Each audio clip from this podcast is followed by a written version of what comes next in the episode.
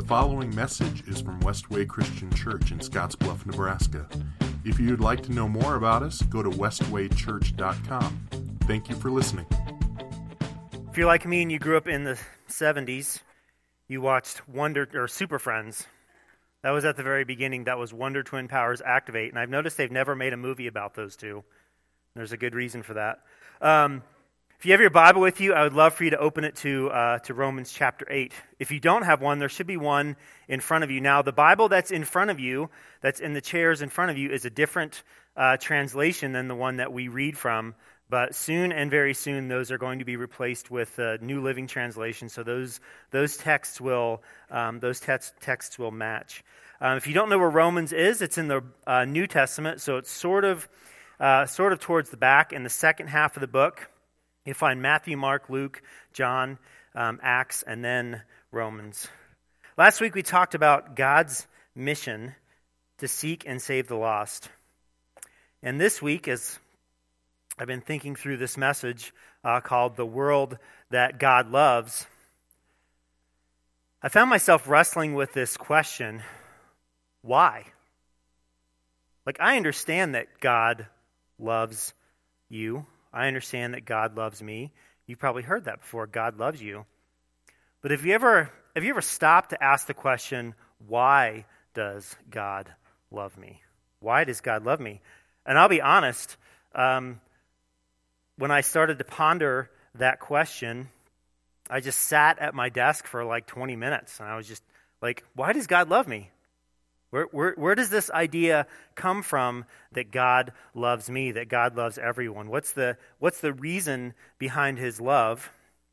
So, so I thought a little more and read through Scripture and read a few other things.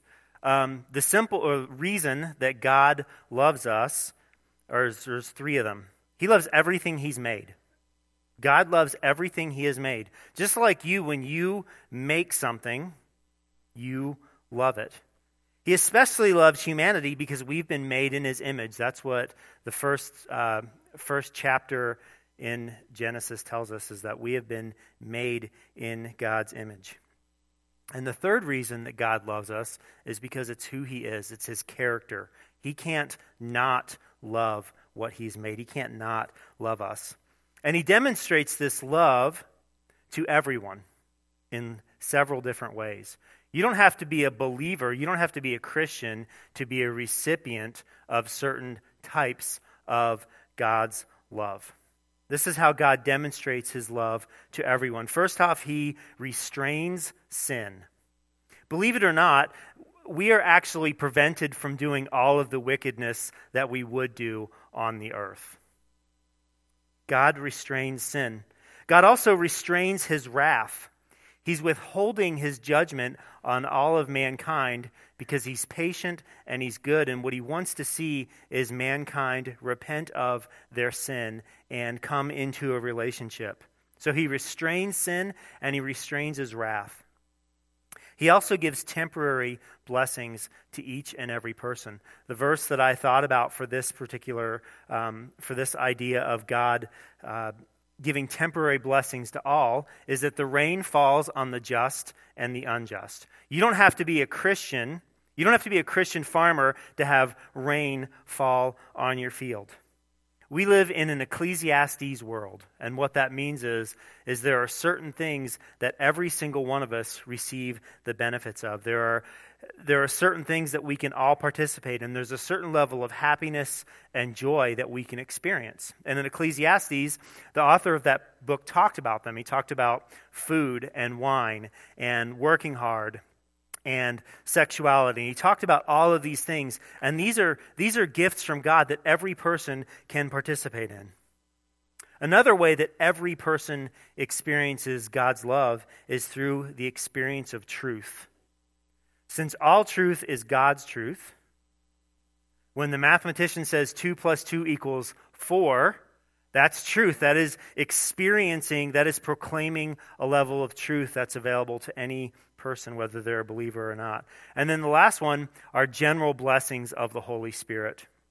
And these, these blessings comes from an influence through the Holy Spirit, like through, through what we might call our conscience. And for the non-believer, the conscience is, is kind, of the, kind of the last vestige of God's image in us, guiding all people to know that some things are right and some things are wrong. And that doesn't mean that non believers always do the right thing, because Christians don't always do the right thing. But all people are born with a conscience, and that's, and that is the, that's the Spirit working within us. And these things, each of them, while they are good, they're, they're not all that God has for us. God has so much more.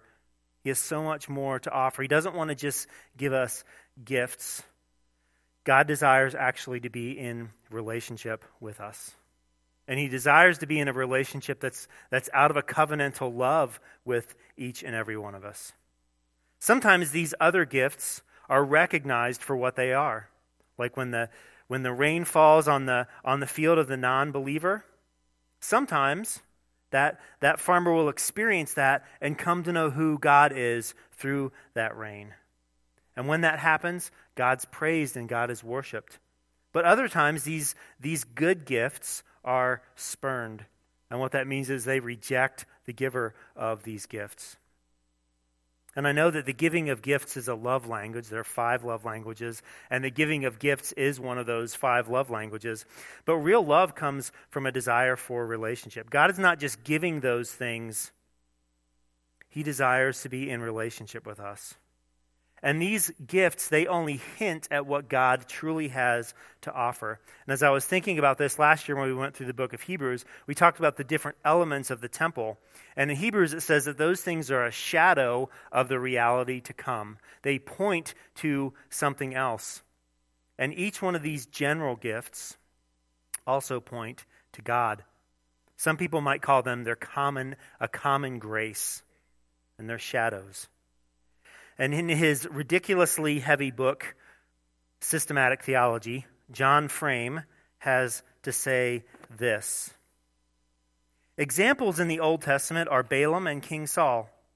In the New Testament is the example of Judas Iscariot, Jesus' betrayer, who nevertheless preached the coming of the kingdom, healed the sick, raised the dead, and drove out demons. For it is impossible, this is Hebrews 6, 4 to 6, for it's impossible in the case of those who have been once enlightened, who have tasted the heavenly gift and have shared in the Holy Spirit, and have tasted the goodness of the Word of God and the powers of the age to come, and have then fallen away, it's impossible to restore them again to repentance, since they are crucifying once again the Son of God to their own harm and holding him up in contempt. Sometimes, the blessings of God's common grace look very much like the blessings of salvation itself. But God sees the heart of the non believer and knows that beneath his surface piety there is no authentic repentance or faith. What Frame is talking about is the difference between these common graces and the love that God is offering us in relationship, and the things that we might receive when we enter into that relationship with Him. Because God's basic love, those common graces, they only get us so far. Elsewhere in the Bible, Paul talks about the law as a guardian, which takes someone to school and drops them off so that they can learn. So the law, then, the function of the law or the function of these other common graces is to bring us to a place where we can see who God is, and then we have the ability to accept or reject the giver of that law. We have the ability to accept as grace or reject as grace what God is really offering us. So the question that we then have to ask ourselves is well, what, what do authentic repentance and true faith get us? Like, what's the benefit? If we can go through life and we can get all of these things that I just shared, all the, all the benefits of a common grace of God, why should I become a Christian? What else is there? Why would anyone want more than those things? And for that, we turn to Romans chapter 8 follow along with me. So now there is no condemnation for those who belong to Christ Jesus. And because you belong to him, the power of the life giving Spirit has freed you from the power of sin that leads to death. The law of Moses was unable to save us because of the weakness of our sinful nature. So God did what the law could not do. He sent his own Son in a body like the bodies we sinners have. And in that body, God declared an end to sin's control over us by giving his Son as a sacrifice for our sins. He did this so that the just requirement of the law would be fully satisfied for us, who no longer follow our sinful nature, but instead follow the Spirit. Those who are dominated by the sinful nature think about sinful things, but those who are controlled by the Holy Spirit think about things that please the Spirit. So letting your sinful nature control your mind leads to death. But letting the Spirit control your mind leads to life and peace, for the sinful nature is always hostile to God. It never did obey God's laws, and it never will. That's why those who are still under control of their sinful nature can never please God. But you are not controlled by your sinful nature. You are controlled by the Spirit if you have the Spirit of God living in you. And remember that those who do not have the Spirit of Christ living in them do not belong to Him at all. And Christ lives within you. So even though your body will die because of sin, the Spirit gives you life because you have been made right with God. The Spirit of God who raised Jesus from the dead lives in you. And just as God raised Christ Jesus from the dead, he will give life to your mortal bodies by this same Spirit living within you. Therefore, dear brothers and sisters, you have no obligation to do what your sinful nature urges you to do. For if you live by its dictates, you will die. But if through the power of the Spirit you put to death the needs of your sinful nature, you'll live. For all who are led by the Spirit of God are children of God.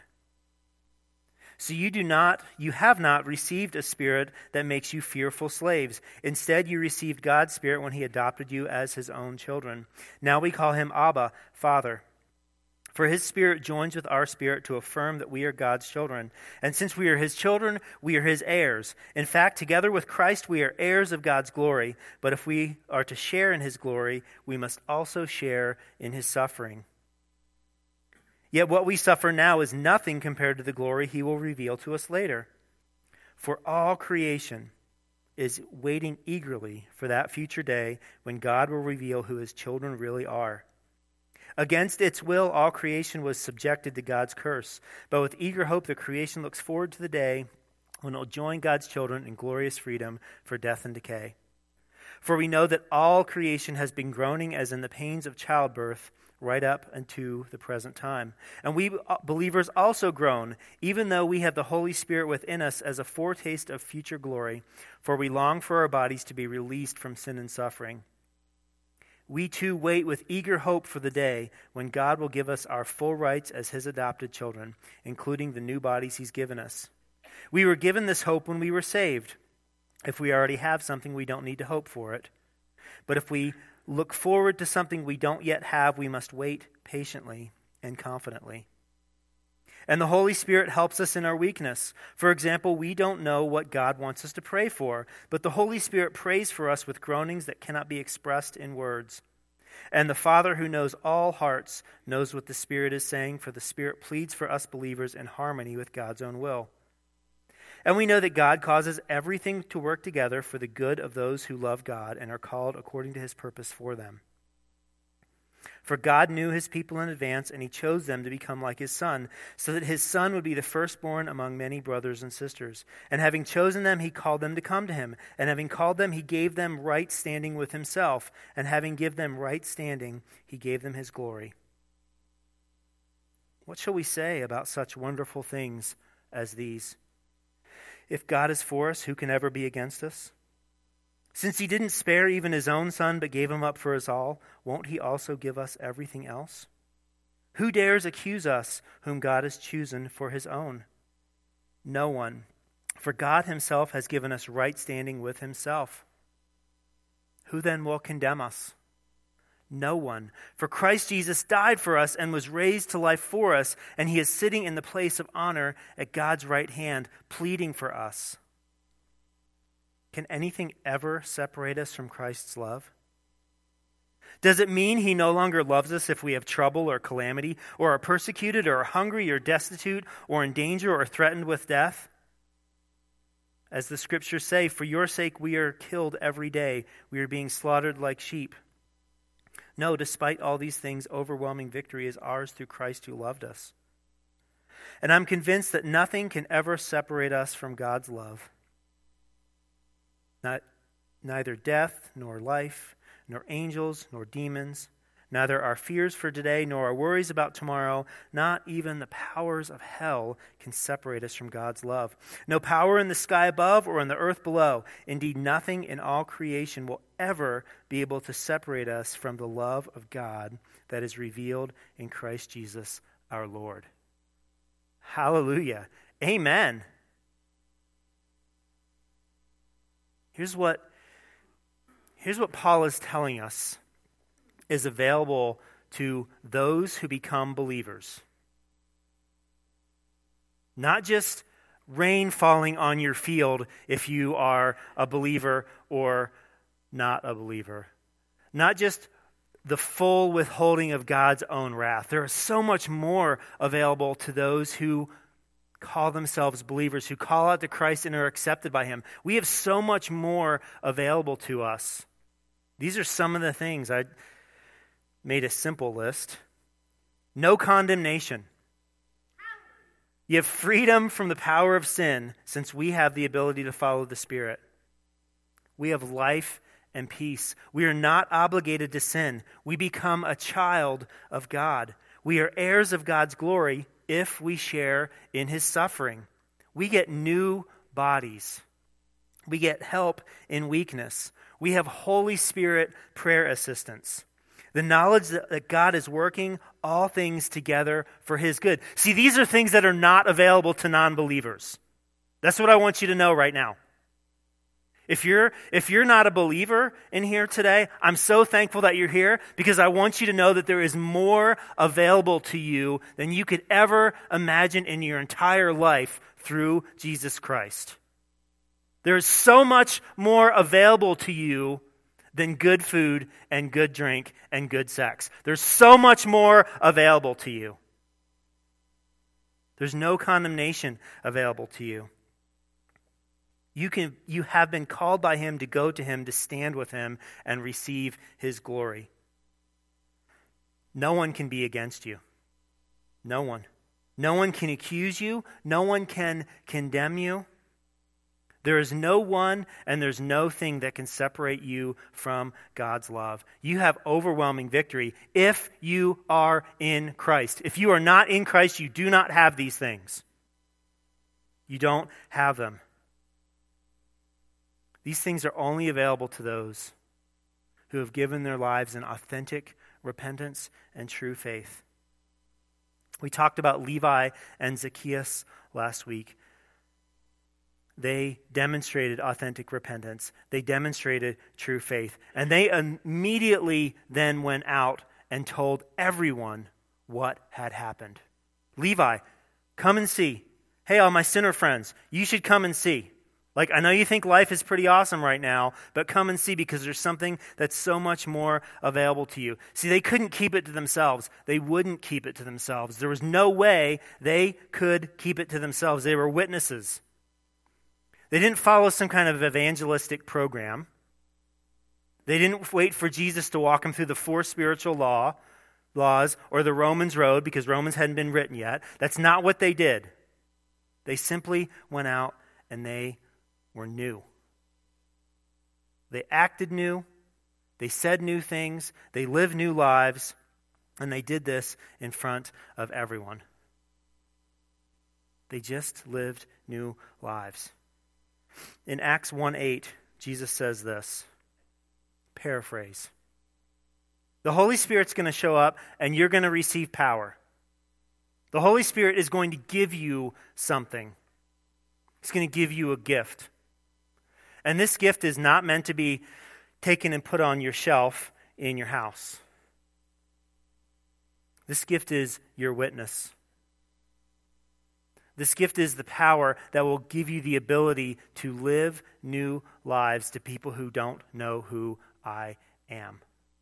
And you're going to do this everywhere you gonna everywhere you go. You're going to start in Jerusalem, then you're going to go to Judea and then Samaria and to the ends of the earth. Every place you go, you will tell of God's love through Jesus. That's your role. That's what you're going to do with this gift. That's what you're going to do with this power. We've talked about so much over the last several months about the unity of our body, about the importance of reaching Scottsbluff and Gering and Scottsbluff County and all the different places that we lived in. We've talked so much about engaging our community. And then, because it's Faith Promise this month, we talk about the different missions that we support in and around the world in different places like Haiti and South Africa and Myanmar. And I think for some of us, probably for a lot of us, that sounds completely like an impossible task. You can't even wrap your mind around that kind of role. Maybe you have no idea where Myanmar actually is on a map. You couldn't find it if someone offered you $100. You have no idea. It just sounds so impossible. Because the reality of it is, for a lot of us, as big of a mission as God has given us, for a lot of us, we are so caught up in just proclaiming the gospel to our own families. That's, that's our real issue, right? Me, going to Myanmar would be awesome. I would love to do that. I would love to go to Haiti. I would love to go to South Africa. I would love to do that. But you know what? I'm just struggling at home telling my kids about Jesus. I'm struggling as a grandparent. I don't even know how to talk to my, talk to my grandchildren about Jesus. Maybe if you don't have kids or you don't have that kind of family, you're just trying to figure out how to talk to your coworkers about Jesus. You're trying to talk about talk to your roommates about who Jesus is. So all of this overseas stuff, man, that just seems really impossible and it seems overwhelming. And I know that we have parents and grandparents in the room today whose children and grandchildren have no idea who Jesus is. I know that we have parents who are trying to make faith a priority in your homes. And I know that we also have some students in our church and some children in our church whose faith is light years ahead of the faith of their parents and their grandparents. Who has time to be concerned about everything going on in the world when we can't even do this at home? When Jesus told the disciples that they would be going to Samaria and the ends of the earth, those, those were real places. And that must have sounded like an impossible task to them. Because if you look at the beginning of Acts chapter 1, there's like 120 of them. 120 people. There is more than that in this room today but not twice that many. Telling 120 people, we're telling you that, that we're going to change the entire world, and that just sounds impossible. And it's impossible to me on a Sunday morning. So many times I just feel like this is such an impossible task, such an impossible thing to ask of us. So I think our role is to start in Jerusalem. And Jerusalem is starting with ourselves. It starts with us. Jerusalem is us. Jerusalem is me. I have to get right in my relationship with God. I have to start with me. I have to read my Bible, and I have to pray, and I have to get connected in a small group. I have to do all of those things because that is how God is going to communicate with me. We were talking about this in a staff meeting a couple weeks ago. And I so wish, actually, I kind of don't, but I so wish that I had something more to say to you than read your Bible and pray because that sounds so cliche and it sounds so lazy and it sounds so simple and it sounds so dumb. But the older I get, the more I realize that the Sunday school answer, read your Bible and pray, is the right answer. The right answer.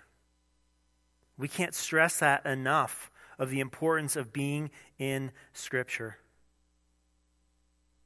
Authentic repentance and true faith begins with us. And then it continues at home with our families and our friends and our coworkers, those that are closest to us. Last week, Ann and I were talking about this at our house, and Remember the song Fishers of Men? Shane? No, I'm just joking. We're not going to sing that one today. No fishers of men today. But when you're a fisher of men, or when you're a fisher of fish, you start close to your boat, right? You start with the people that are closest to you in reaching them for the gospel. And here at Westway Christian Church, we don't, we don't want to just be a multi generational church, we want to be an intergenerational church. We want to see parents and grandparents making disciples of the people that they are closest in relationship with and closest in community with. And in this fall, you're going to see a number of different things that are going to take place to that end. We want to have different Sunday school and small group options specifically for parents. We want to have different small groups and Sunday school options specifically for grandparents. Uh, and like, how do I reach my children? Because my grandchildren don't know Jesus, because my children aren't bringing them up in the church. That is reality. So we want to we want to work with you. We want to teach you. We want to give you tools so that you can be an intentional Christian grandparent. Because I think for so many of us in the room as grandparents, like our mindset of being a grandparent means my grandkids come to my house and I give them lots of sugar and I wind them up and then I go take them home and I drop them off. Okay, listen. It's not what Christian grandparenting is about. For those of you who are grandparents, and I know I'm spending a lot of time on this, and that's on purpose because we have a lot of grandparents in the room. If, if, if the faith has skipped a generation, you have no idea how much of an influence you are in the lives of your families. You have no clue. And we want to work with you and we want to teach you to be able to do those things. And as we make disciples of those that are closest to us, like they're going to make disciples of people that are closest to them. And then they're going to make disciples of people that are closest to them and they'll tell two friends, and they'll tell two friends, and so on, and so on, and so on, and so on. And then the gospel will spread from our Jerusalem, from us as individuals, from you as individuals, to your families, and then our schools, and then our workplaces. See, God wasn't just saying, I think this is what, or Jesus wasn't just saying, I think this is what's going to happen when the Spirit comes upon you. I think you're going to go out and I think you're going to be witnesses. And this is really what I want you to do.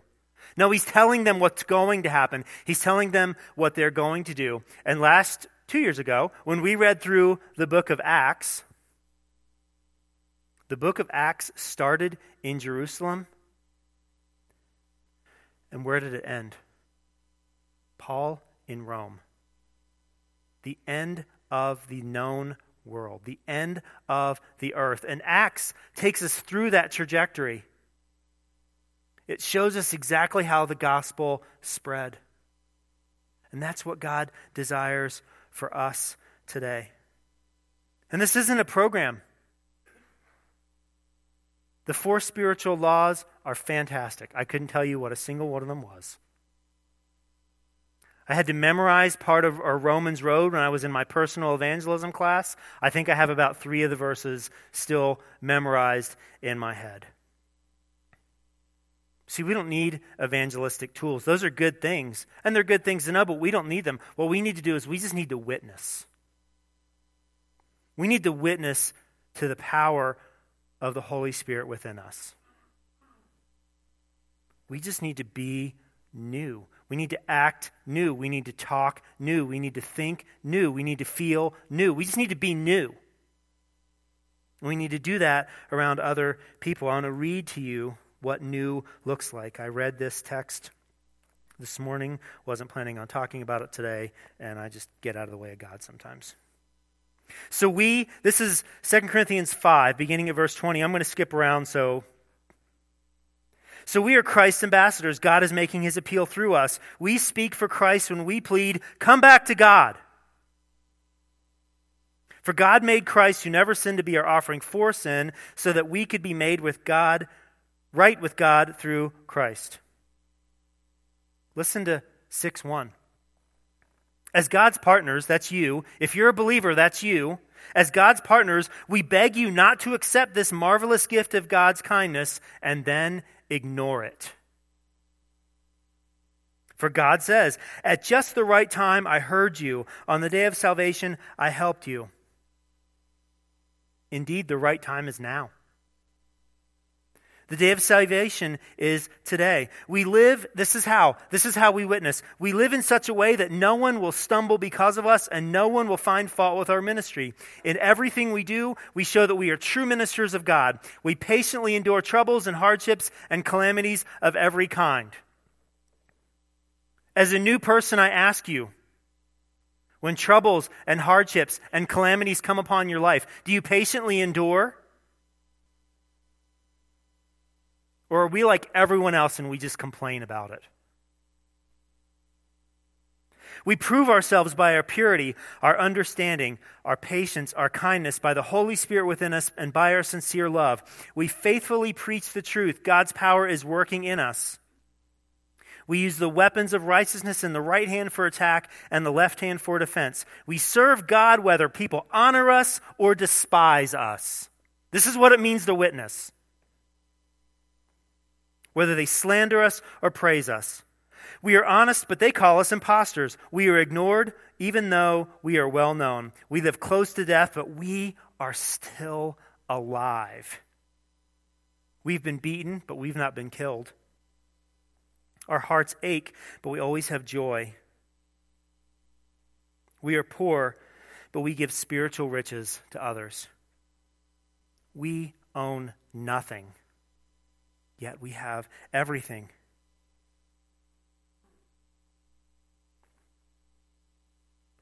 This is what it means to witness. This is what it means if we are new, if we received these other gifts because of our repentance and our faith and what Jesus has done for us. This is how we live. This is how we live our lives. This is our witness. When God saw people, he had compassion on them and he sent us Jesus.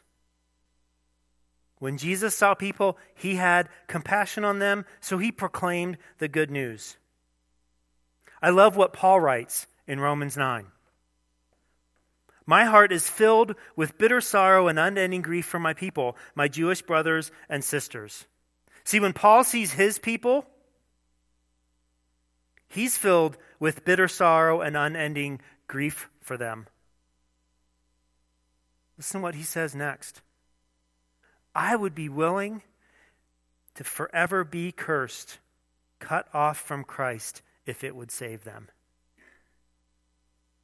What would it be like to be so filled with compassion for people who don't know Jesus that you would be willing to say, I'd give up my salvation if they could know who Jesus was. No, Paul couldn't do that. But I don't think Paul was just making some hyperbole of a statement. I think Paul sincerely cared for people. I think he was sincerely filled with anguish over their lostness. So, what he did with that was he went all over the known world to tell them about Jesus. That's how much Paul cared about this life. And we're living in a world that God loves. And He loved them because He made them. He loved them because they were made in His image. He loved them because it's who He is. And all we have to do, all we have to do, is live out the truth and reality of our salvation. That's all we have to do. That's our job. But it's not something we have to do, it's something we get to do. All we get to do is live out the reality and the hope of our salvation. What I would encourage you to do this week is to spend time in Romans chapter 8. I would encourage you to read through it. I would encourage you to pray through it. I would encourage you to write it, like paraphrase it, do your own version of it, and take into account what, what Paul is telling us about what is available to us as believers. We have these truths available to us, but they're only available to those who repent and have true faith. I want to close this by reading Psalm 78, verse 4. We will not hide these truths from our children. We will tell the next generation about the glorious deeds of the Lord, about his power and his mighty wonders. Why would we hide Romans 8 from people? Why would we not tell them about the offer of no condemnation? Why wouldn't we share that? Let's pray.